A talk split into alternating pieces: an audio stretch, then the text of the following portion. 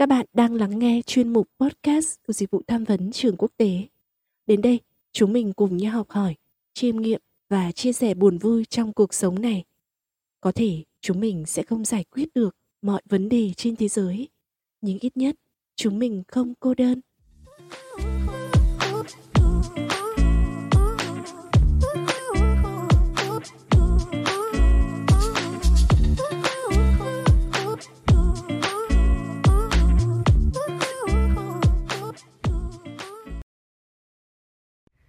Xin chào tất cả các bạn thính giả thân mến của dịch vụ tham vấn trường quốc tế. Lại là mình, Hương Trà đây. Kỳ nghỉ hè của các bạn như thế nào rồi? Có được đi chơi nhiều nơi không? Hay các bạn có thêm những trải nghiệm mới nào không? Vừa rồi gia đình mình có một chuyến đi du lịch tại Pù Luông, Thanh Hóa. Mình thấy đây là một địa điểm khá thú vị, khung cảnh đẹp và có chút gì đó hoang sơ. Ở đây mang lại cho mình cảm giác được hòa mình vào thiên nhiên ấy. Quên đi những ngày tháng ở thành phố bận rộn với việc học tập và các hoạt động ngoại khóa.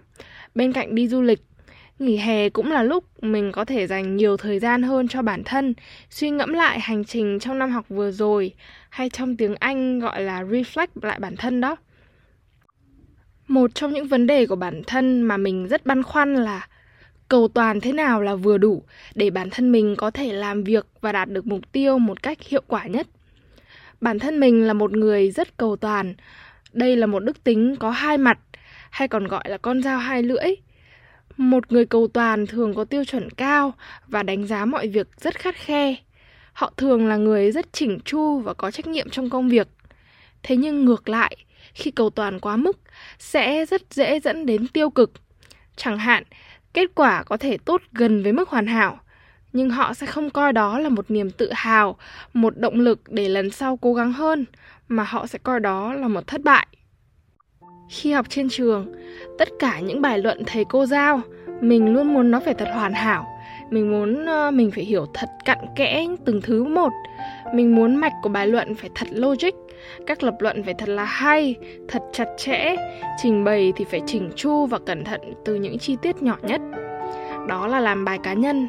Còn khi làm nhóm, chắc các bạn cũng đoán được, mình thường là đứa ôm rất nhiều việc và là đứa sẽ tập hợp bài của tất cả mọi người, đảm bảo việc bài luận có tổng thể mạch lạc và logic nhất. Mọi người thử đoán xem sẽ ra sao nếu một học kỳ mình học nhiều hơn một môn, và môn nào mình cũng ôm việc vào người như vậy. Vào đợt cao điểm thi cuối kỳ, khi mình phải ôn thi và làm bài rất nhiều môn cùng một lúc, mình đã thức đêm rất nhiều hôm, lối sinh hoạt thì không điều độ, ăn uống nhiều lúc qua loa. Nói chung là chu trình sinh hoạt một ngày của mình thường bắt đầu bằng việc sáng ngủ dậy, vệ sinh cá nhân, ngồi luôn vào bàn và mở máy tính ra. Bên cạnh là một bát mì úp, mình vừa ăn vừa làm bài cho nhanh, hoặc nếu hôm nào nhiều bài quá thì nhịn ăn sáng luôn. Rồi mình làm việc cho đến trưa. Trưa mình cũng nấu ăn qua loa, ăn vội vàng, rồi ăn xong thì cũng ngồi ngay lập tức vào bàn để làm việc, mà không nghỉ, không ngủ trưa. Bữa tối cũng tương tự, và mình sẽ làm việc cho đến tận tối muộn mười hai giờ đêm, hoặc hôm nào muộn hơn sẽ là một đến hai giờ sáng. Mình thấy uh, mình còn là một người rất hay trì hoãn nữa. Đáng lẽ một việc mình có thể chỉ làm trong một đến hai tiếng thôi, nhưng mình đã bôi nó ra cả ngày, và mình cứ ngồi ì như vậy mãi chẳng xong. Mình có tìm hiểu trên trang Verywell Mind thì có biết được rằng những người cầu toàn đôi khi sẽ lo lắng quá nhiều về việc làm điều gì đó không hoàn hảo, và họ lo lắng nhiều đến mức trở nên bất động và không làm được gì cả. Khi không làm được gì, họ lại cảm thấy mình là một người thất bại. Cứ như vậy sẽ trở thành một vòng luẩn quẩn tiêu cực. Khi mình gặp khó khăn ở một giai đoạn nào đó, hoặc là một bước nào đó trong cả một khâu, mình sẽ bị tắc ở bước đó rất lâu, cho đến khi mình tìm được ra câu trả lời thỏa mãn mình nhất. Điều này nhiều khi cũng không tốt cho lắm, bởi vì nếu chỉ hoãn một việc, có thể làm ảnh hưởng trước hết là tiến độ của các bước sau, ảnh hưởng đến tâm trạng của mình, tiếp theo là ảnh hưởng đến phần việc có liên quan đến những người khác. Mình cũng rất là dễ nóng giận. Khi mình làm leader, nếu như thành viên team mình làm bài chất lượng không tốt, mình sẽ rất là dễ cáu. Hoặc ngay kể cả bản thân mình thôi, nếu mình không thể làm được những gì mình muốn, hoặc không đạt được mục tiêu mình đề ra, mình cảm thấy tự giận bản thân và giận tất cả mọi thứ xung quanh nữa. Các bạn thấy đấy, rõ ràng tính cầu toàn bên cạnh những mặt tốt thì điều này đã khiến mình gặp phải nhiều vấn đề, không chỉ về sức khỏe thể chất mà còn về cả cảm xúc tâm lý nữa. Nó khiến mình rất nhiều lần căng thẳng, stress và làm ảnh hưởng đến kết quả công việc của mình. Đôi khi, những người không kỳ vọng nhiều sẽ lại đạt được kết quả tốt hơn những người cầu toàn vì họ làm việc trong một tâm thế vô cùng thoải mái. Mình trăn trở nhiều lắm. Mình cũng muốn bản thân có thể bớt cầu toàn lại để mọi thứ trở nên dễ dàng hơn. Thế nhưng mỗi lần nhìn thấy những thứ lộn xộn trong công việc mình làm, mình lại cảm thấy không thể không sửa nó.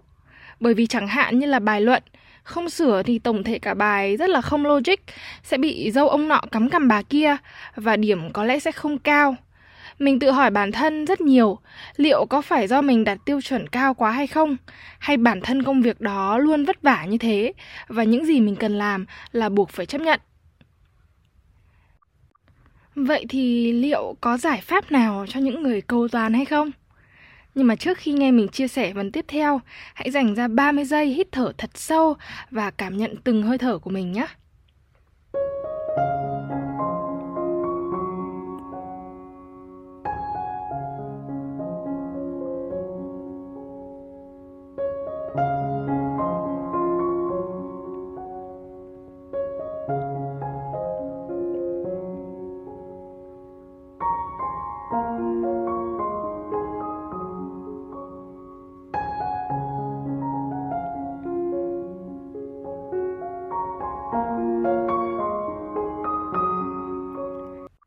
Trước tiên, hãy tìm hiểu nguyên nhân khiến cho chúng ta trở nên cầu toàn. Theo như bài báo trên trang Verywell Mind, ẩn đằng sau tính cách cầu toàn chính là nỗi sợ bị đánh giá, bị từ chối hoặc những kỳ vọng quá cao mà những người xung quanh đã đặt lên mình. Vậy nên trước hết, hãy hạ kỳ vọng của bản thân xuống để những mục tiêu mình đề ra vừa tầm và vừa sức với bản thân mình hơn. Và cũng nên suy nghĩ tích cực rằng đôi khi kết quả sẽ không quan trọng bằng việc mình đã cố gắng như thế nào. Việc không hoàn thành mục tiêu một cách hoàn hảo không có nghĩa là thất bại, mà nó sẽ là động lực để mình cố gắng những lần tiếp theo. Thứ hai, mỗi lần nhận xét và đánh giá một chi tiết, sự việc nào đó, hãy thử đặt chi tiết đó vào một bức tranh lớn hơn là tổng thể công việc, nhiệm vụ. Sau đó hãy tự hỏi bản thân, liệu chi tiết không hoàn hảo đó có ảnh hưởng quá nhiều đến tổng thể bức tranh lớn hay không? Nếu không, thì chúng ta không nhất thiết cần tác động vào để sửa nó. Còn nếu có, thì chúng ta sẽ biết được thứ nào chúng ta nên tập trung để cải thiện. Chẳng hạn, khi làm bài nhóm, thì mình nên có sự tính toán thông minh hơn. Với ngần ấy thời gian và ngần ấy sức lực mà mình có thể bỏ ra, mình nên tập trung vào những phần quan trọng mà thầy cô chú trọng. Bên cạnh đó thì có thể để những bạn có tư duy nhỉnh hơn và có kỳ vọng giống như bản thân mình, tức là cũng có mục tiêu đạt điểm cao, đảm nhận. Còn lại, những phần không quá quan trọng như mở bài, kết bài hay là phần design bìa cũng không cần dồn sức quá nhiều và có thể để những bạn không kỳ vọng đạt điểm cao làm. Thứ ba, đôi khi hoàn thành rồi cải thiện sẽ tốt hơn là hoàn thành một cách hoàn hảo. Thông thường, khi làm một việc gì đó, chúng ta thường mong mọi thứ sẽ xong một cách chỉnh chu ngay từ lần đầu và mọi người sẽ cố gắng để đạt được điều đó. Thế nhưng không phải mọi thứ lúc nào cũng dễ dàng như vậy, nhất là với những công việc hoặc những bài tập khó, đòi hỏi nhiều sự tìm tòi, nhiều thời gian nghiên cứu và trải nghiệm. Vậy nên, hãy chấp nhận rằng công việc đó sẽ không thể hoàn hảo ngay từ lần đầu làm, mà trước hết, hãy hoàn thành nó hết sức mình với tất cả những kiến thức và kỹ năng mà bản thân đang có, rồi dần dần hoàn thiện nó để nó trở nên hoàn hảo hơn. Có như vậy, bạn mới có động lực để hoàn thành và để có thể ăn được một con cá lớn. Cuối cùng, ta có thể thường xuyên trò chuyện, lắng nghe bản thân và hãy luôn trân trọng những gì mình đang có. Như vậy thì ta mới xây dựng được những cảm xúc tích cực để tiếp tục hành trình phát triển bản thân phía trước. Mình biết được một câu nói rất hay trong cuốn sách Cắt nghĩa muộn phiền của tiến sĩ tâm lý Đặng Hoàng Ngân muốn chia sẻ với các bạn. cảm nhận bản thân xứng đáng, được bắt rễ sau những lần đối diện với những điều không hoàn hảo của bản thân và dành sự trắc ẩn cho chính mình. Dẫu còn những thiếu sót, mình vẫn sẽ vượt qua nhiều thử thách. Vậy là thời lượng của tập podcast đến đây là kết thúc rồi. Cảm ơn các bạn đã lắng nghe mình tới tận giây phút này. Còn bây giờ, xin chào và hẹn gặp lại!